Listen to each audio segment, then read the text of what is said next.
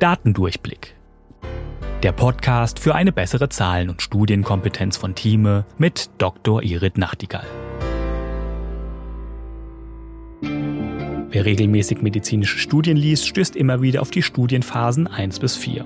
Und während der Pandemie wurde viel darüber diskutiert und gestritten, welches Vakzin Phasen übersprungen hat und warum. Aber was bedeuten diese Phasen überhaupt und wann können sie übersprungen werden?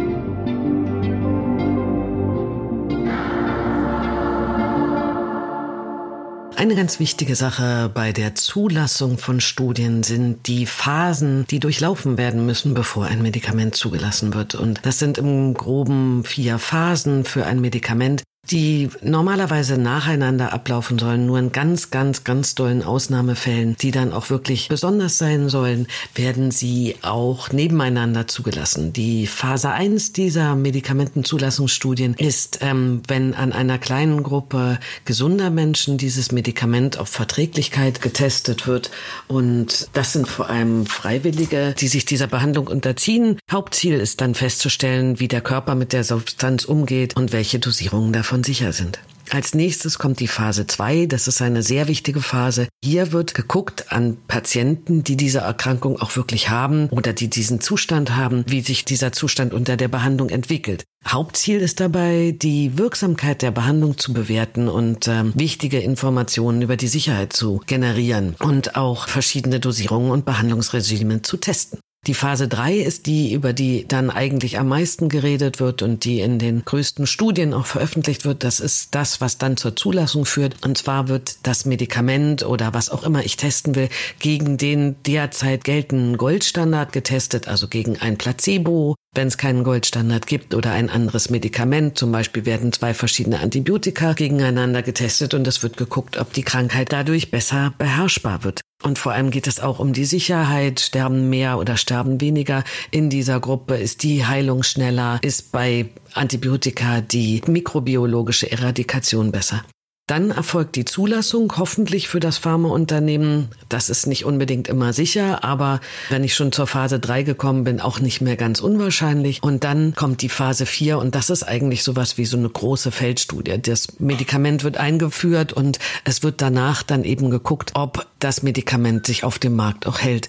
Aber nicht alle Dinge, alle medizinischen Interventionen müssen diese Studien durchlaufen, weil gerade die Phase 1 eben auch bedeutet, dass ich etwas wirklich sehr Neues ausprobiere. Und wenn ich eine Verbesserung von einem Medizinprodukt zum Beispiel habe, dann fällt die Phase 1 aus und wird dann eben gleich bei Phase 2 angefangen.